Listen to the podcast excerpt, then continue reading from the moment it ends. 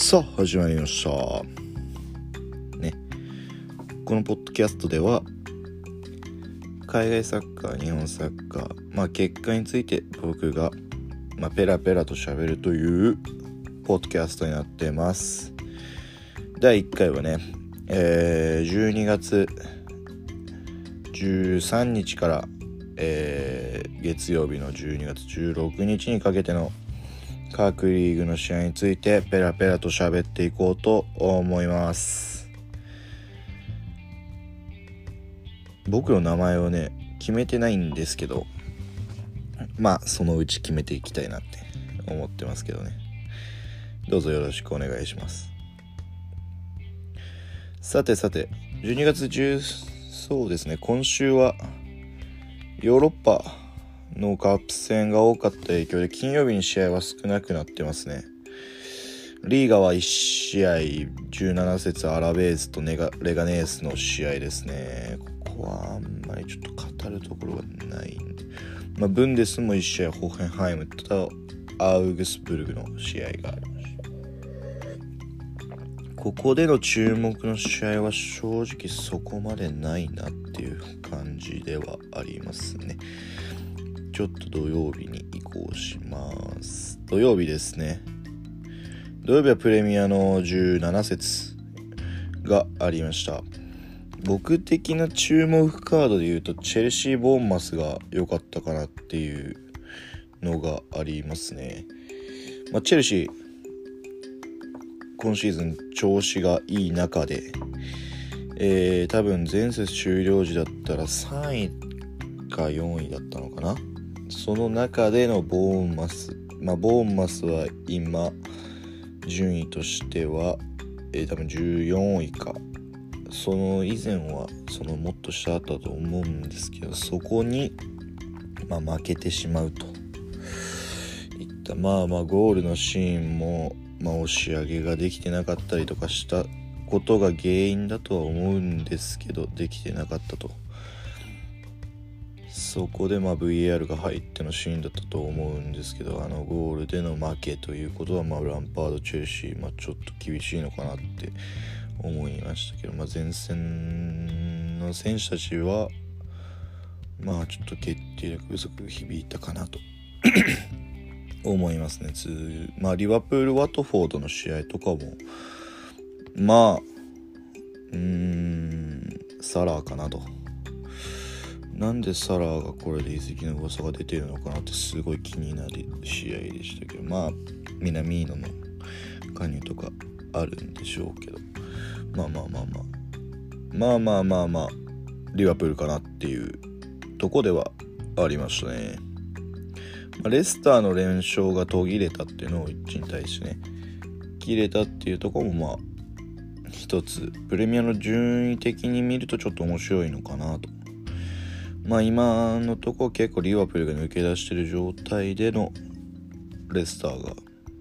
うん、頑張ってたところだと思うんで、ちょっと、うん、リバプール寄りになってきちゃったかなっていう感じではありますかね。まあリーガの17節も行われていて、まあここで注目されるのはクラシコ前の試合なんで、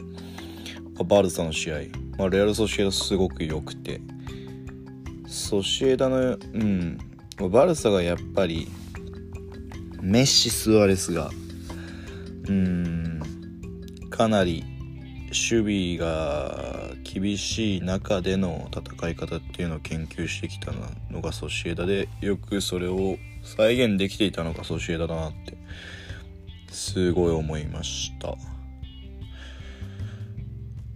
その中でもまあグリーズマンのねシュートのうまさとかで勝てたシーンは当てたと思うんだけどうん厳しかったかな。まあクラシコ前にいい試合はできなかったかなって思いますね。他のリーグ見てみると、まあ、ブンデス15節ありましたね、まあ、バイエルン、まあ、攻撃陣、まあ、特にコーチーニョの爆発っていうのがあった試合だと思うんですけど、まあこれはウイニングイレブンやってる方あるあるだと思うんですけど、結果を見て、あ、木曜日にある FP を予想すると思うんですけど、まあコーチには100%まあ100%でいけない90%来るだろうなと、まあ、皆が予想していたのが面白かったですね。でもコーチによってウイイレ的に強かったなって思うことあんまりないなみたいな感じなんで、まあ、どうなるかが楽しみですね。マエルディビジで言うと、まあ、20フィテッセで中村圭斗と本田圭佑の戦いがあった中村選手は、えー、前半で交代させられてましたね。うん特筆する試合はもうないかな。じゃあ、えー、次。12月15日ですかね。日曜日の試合ですね。マンチェスター・ユナイテッドとエバートンの試合は1対1の引き分けと。まあ、この試合は DAZN で水沼、えー、高橋じゃない、コータか、コータ選手。僕、えーと、横浜 F・ マリノスが好きなんですけど、古巣の選手なんで、が解説をやってた時に、うん、最初の方とか全然解説してないんで、おおとか感じだった。ちょっと心配。最初の、最後の方は結構解説してたんで、うん、面白い。うん、シーズンオフならではですよね。現役の選手がそこ解説のポジションやるとうんまあ解説の質は下がるとは思うんだけどまあまあまあ何て言うんだろう水沼宏太だとそれ聞きたいかなっていうとこが少しあるなと僕は感じててまあ、 DAZN でやってんの他の選手でいうと中村憲剛選手とかがやってるのは少し聞きたいなと思うかもしれないけど水沼宏太の解説を聞きたいかっていう、まあ、そこに入れるんだったら、まあ、中村俊輔とかそういう選手のが入った方が面白いんじゃないかなと僕は思いますけどね。オファー取らないのかな？好きそうだけどそういうの。まあ続いて。まあアーセナルマンチェスターシティの試合は、まあ、前半で蹴りがついたっていう試合でしたね、まあ、でケビン・デブライン。これもまあまあウイニングイレブンでは FP 選手として登場するでしょう。うんデブライネに関しては、まあ、怪我が多い流れがある中で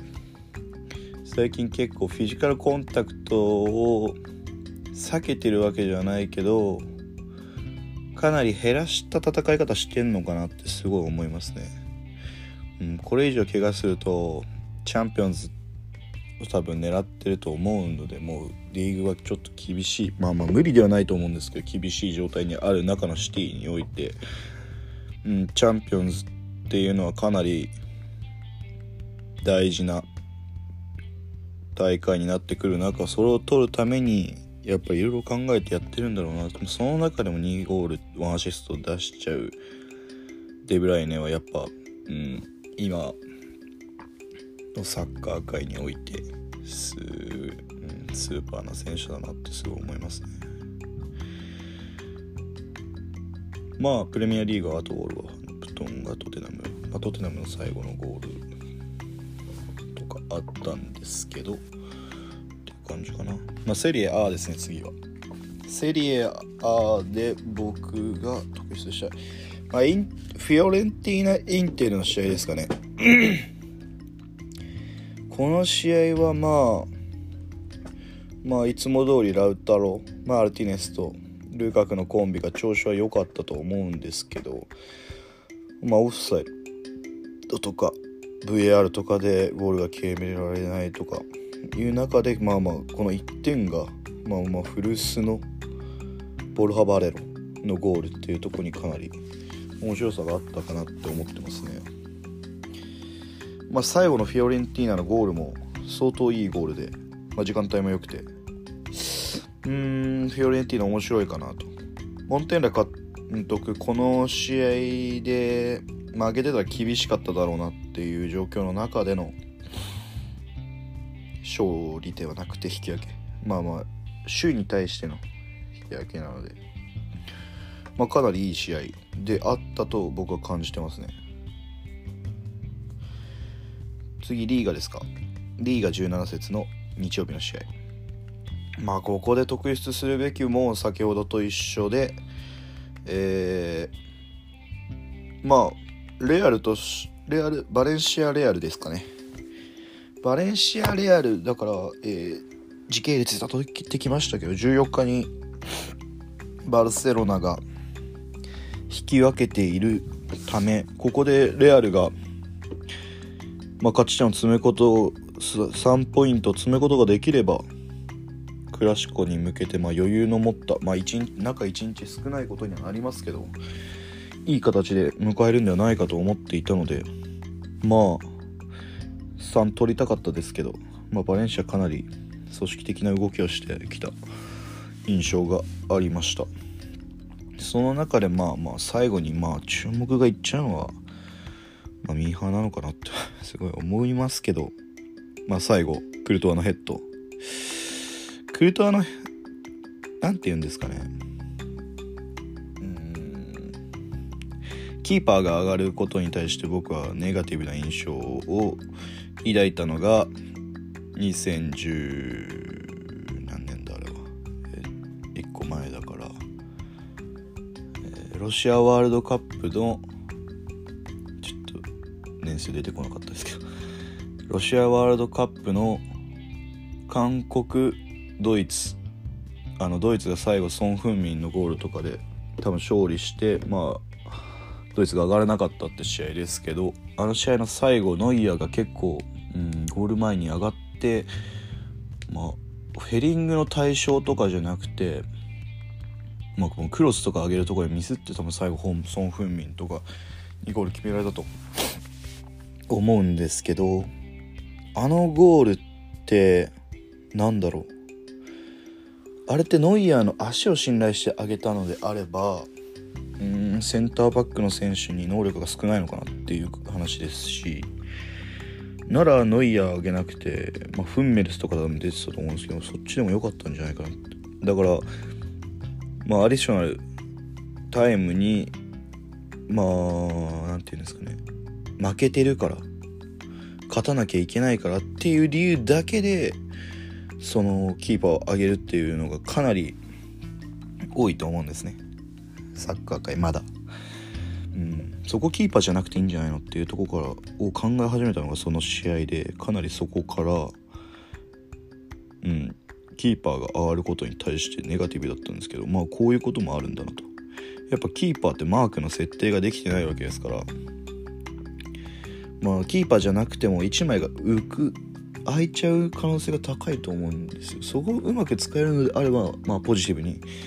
捉えることができますけどうーんまあこれはポジティブになった例だと思いますね。まあバルベルデの喜び方とかすごいフィーチャーされてましたけどあれ結構面白いな。まあいい選手だな。熱い選手はすごい好きなのでうんあの選手は面白い。これまあ成長著しいですし、まあ、クラシコも控えてて。まあこれ撮ってるのがクラシコ終わった後なんでちょっとクラシコについても後で語りたいと思いますけど。まあだからクラシコに参戦クラシコの前に両チームは、えー、勝ち点3は詰めなかったと。まあどちらかというと両方とも1でとどまったのかなっていう。まあポジティブな方はマドリーだと思うんですけど。まあ、うん、そこまで前行く前の試合に差があったとは思わなかったですね。続いて16日の試合ですね。クリスタルパレスとブライト僕そうですね。海外のチームで好きなチーム何チームかあるんですけど、まあ、かなりびっくりされるかもしれないんですけどクリスタルパレスすごい好きで、まあ、好きになった経緯とかはまあおいおい話していきたいと思うんですけどまあまあ単純に面白い選手が多いですよね。やっぱりザハウィルフレッド・ザハとか、まあ、タウンゼントもそうですし、まあ、技術があるけどビッグクラブだとうーんみたいな。多分控えになっちゃうのかなっていうレベルの選手がスタメンで出てるのが面白いチームだなってすごい。23シーズン前ぐらいから思ってて、うん、ワトフォードとかもそうなんですけどワトフォードはちょっとデウロフェルが入っちゃう前からすごい好きで、まあ、ディーニーとか、うん、面白い選手が多いなって思ってて、まあでもクリスタル・パレス今シーズン最初調子良かったんで、そうですね。今最近ちょっと調子が悪いなっていうのがまあね当たってる内容が悪いんですけどね。かなり。かなり厳しい日程を強いられたとこがありましたよね。どこでしたっけ？1個前がジョルダン・アイエウに関してはかなりうんベンテケじゃダメなのかなってすごい思いますけどね僕は。そうですね。ここがあれですね。アーセナル・チェルシーん？違うな。失礼しました。連戦だったんですよね。かなり。かなり連戦だったとパレスの話はまたしましょう。かなりパレスについては思いがあるので、はい、16日はそんなもんかな。17日はリーグカップ。ああこれですか。あビラ対リオプールの試合が5-0これはあれですよね。リバプールがクラブワールドカップに参戦してる影響で、まあ、クラブワールドカップは、まあ、言ってみれば A チームで行って B チームがアストンビラの試合を出たとこれもねうん FIFA じゃないんだからね。ゲームの。中1日とかじゃカタールとカタールでしたっけ？ドバイ中東と往復なんてできないんだから考えてあげたらよかった。と思いますけどね。D カップ優勝させたくなかったのかな。どう見ても日程が無理だと思う。なんでこうなっちゃうんですかね。延期試合とか結構多いリーグだと思うんでそういう対処でダメだったのかなってすごい思います。まだ代表ウィークにやるとかの方が良くないですか？うーん難しいなって思いますね。そしてまあ水曜日にもマセリまあまあユベントスとかありますね。それではクラシコについて語っていきたいと思います。クラシコはね、まあ、今日リーガの10節の延期分のクラシコを先ほど見ました。うーん結構こん僕はあの試合を見ようと思ったら両チームとも1戦前1戦前も結構見たい方なんで、まあ、今は DAZN とさんが出してる YouTube に出してたりとかプレビューとかをね出してたりしますけどまあ自分で見たいなと思って両チームのを軽くは見たんですけどまあマドリーの弱いとことしてプレスのかけ方が弱いかなっていう簡単に言うと。1点1点あげるとすればですね。まあもうそんな素人が見る目ですから。あれなんですけど。うーん。だから中盤に対してプレッシャーかけられるのかなっていうのはすごい不思議だったんですけどでバルサの怪しいなって思うところはまあ中盤そこも中盤が少しうん何て言うのかな。まあ、中盤3枚、まあ、まあ守備の時は4枚。グリーズマンが下がってきて4枚になると思うんですけど、まあ、結局3枚が3枚が、まあ、相手の1ボールホルダーに対して寄せればそれはボールは取れると思うんですけどそれを寄せちゃうのを毎回90分できるのかっていうのと、まあ、それだけじゃないですしそこで剥がされた時にサイドバックの反応とかがあんまりよろしくないんじゃないかなと。そこから振られるのがソシエダ戦では結構多かったからそこを例えばまあレアルで言ったらそうですね。マドリーで言うとカルバハルとか、まあ、左サイドバックは今回マルセオが出れないってことなんで多分ナチョなんじゃないか。そナチョだったらまあバルサも対応できるかなと思ったらまあまあ蓋を開けてみたらメンディーでしたし、まあ、そこの対戦の部分がむかん難しくなるのかな。まあそれはメッシとかいろいろありますけど楽しみにしたけど結果は0対0と。いう結果だったんですね。うーん。正直クラシコとしてはしょっぱい試合だったなって思いましたね。見た感じ。まあ、ハイライトとかでは見てないんで印象が違うのかもしれないですけどかなりしょっぱい試合だった。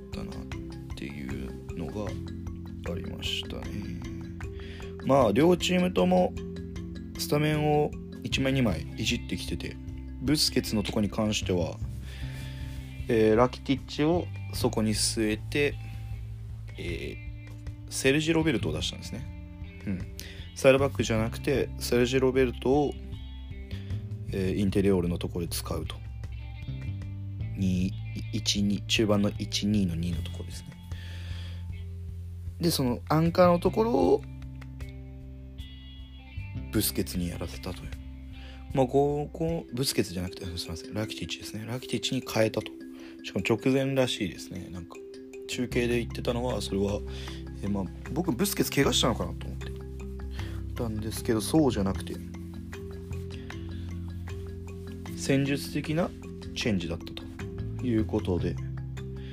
うーんと思いましたけど。まあ蓋を開けてみるとうん。まあセルジ・ロベルト。ラーキティッチ。デヨング。この3枚だったわけですけど。うんこの3枚だとちょっと言い表せない不安感はありましたけどね。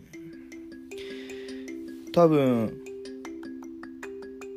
左がデヨング右がセルジ・ロベルトだったと思うんですけどその左デヨングに関してはかなりいい戦いはできていたと思います、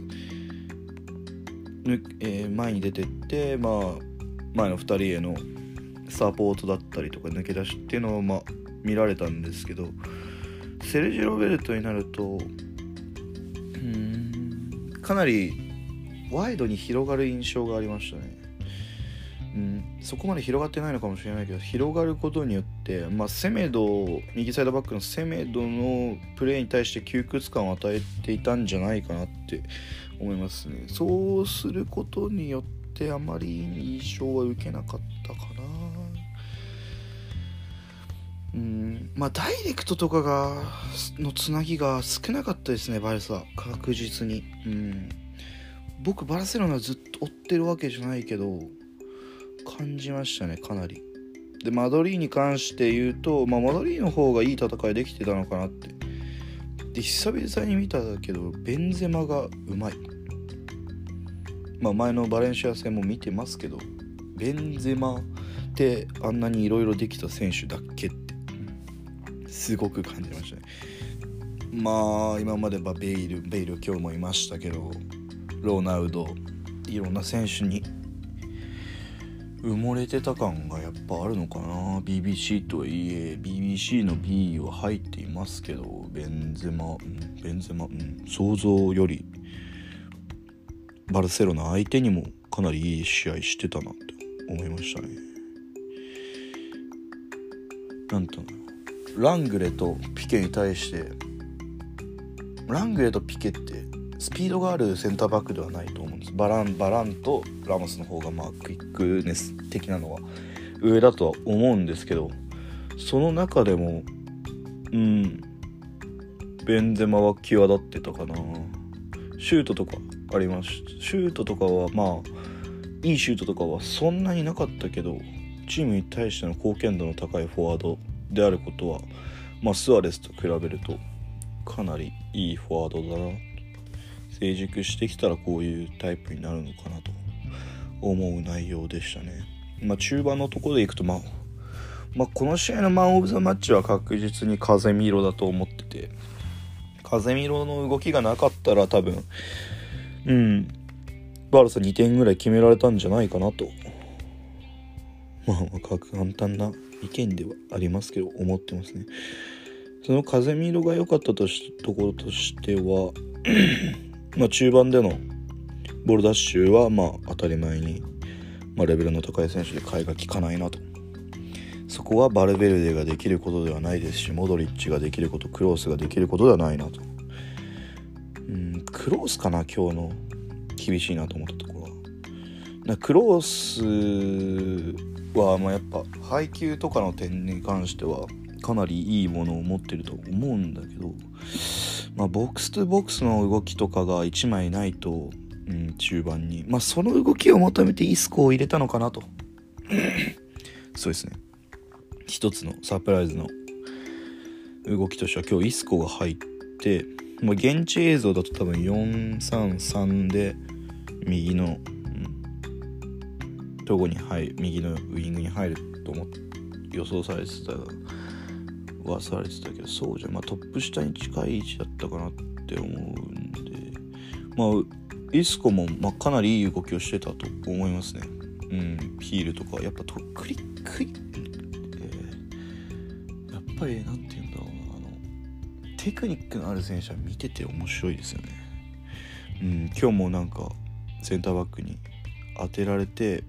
キープしてるんだけどその後ろにヒールで出しちゃってベンゼマにつなげるみたいなスルーパスにしちゃうみたいな。ああいうのを見てるとやっぱり技術ある選手は面白いなってすごい思いましたね。うんすごくいい選手だなと思いました。まあ結果0-0だったクラシコですけど。うー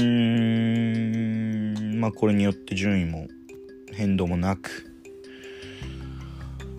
まあ、リーが今年は面白いんじゃないですかね。全体的に、うん、面白くなってきてると思いますけど、うん、セセリアの方も、ユーベントス・インテルのデッドヒートが続いても、まあ今日ちょっと、今回ちょっと離れちゃったのかな。離れてないのか。1試合多いだけか、ユーベントスが。とかありますので。まあ、ブンデスはちょっとバイエルンの、あ、は失礼しました。ブンデスもライプツィヒが今1位ですし、うん、並んで勝ち点は並んでメヘングラドバッハも並んでてその下でバイエルンとドルトムントが並んでると。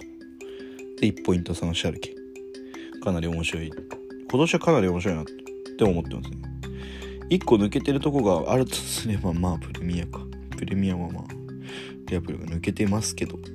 まあそれを売ってるのもシティですから。シティっていうあすいません。レスターシティの方ですね。シティとレスターシティで追ってる状況っていうのかなり面白いんじゃないかなと。今シーズンもどんどん話していきたいと思います。今度はねちょっと J リーグのことについても話したいこととかがあるので今回はまあ リーガ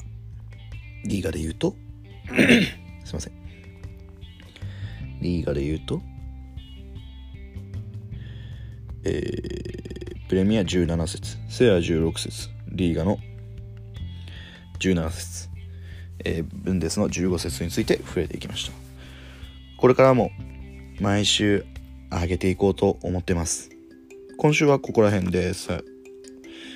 お別れです。ありがとうございました。